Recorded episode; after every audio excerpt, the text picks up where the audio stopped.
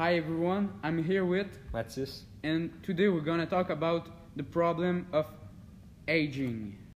Mathis, your turn. Let us know what this is about. aging isn't just about consequence. Aging have advantage too. One of the advantages is a lower crime rate. As a general rule, it is likely that older commu- communities will become more law-abiding since older people are less inclined to commit crimes. Grandparents also provide childcare, financial, practical, and emo- emotional assistance to family members, including hel- helping people outside the household with the task of daily living. Now, some disadvantage of an aging population. The main disadvantage of an aging population include increase in pension and health care costs.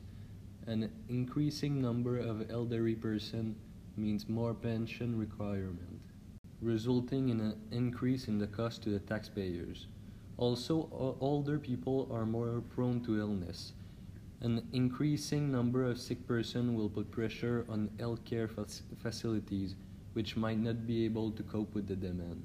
Okay, Mathis, but what can we do so aging does not have so much disadvantage for the community? I'm glad you ask. One of the solutions is raising the retirement age. From an economic point of view, raising the retirement age is very beneficial, as it leads to more tax revenue and more consumer spending. The main problem with this policy is that it will be highly unpopular, especially by those who are nearing retirement age. One of the other solutions is that we could only give pension to those on low income. This means pension will be specifically targeted to just those who had low income during their working life. My personal opinion on this is that we should try to encourage people to work longer, so raising the retirement age, but we should not force them to. I don't think that giving retirement pension to people with a low income is a good idea because it creates another problem and we don't want people to not save for their retirement. One of the other solutions is that we could only give pension to those on low income.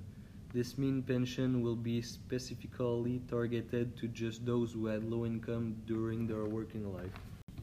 Thank you, Mathis, for this great interview.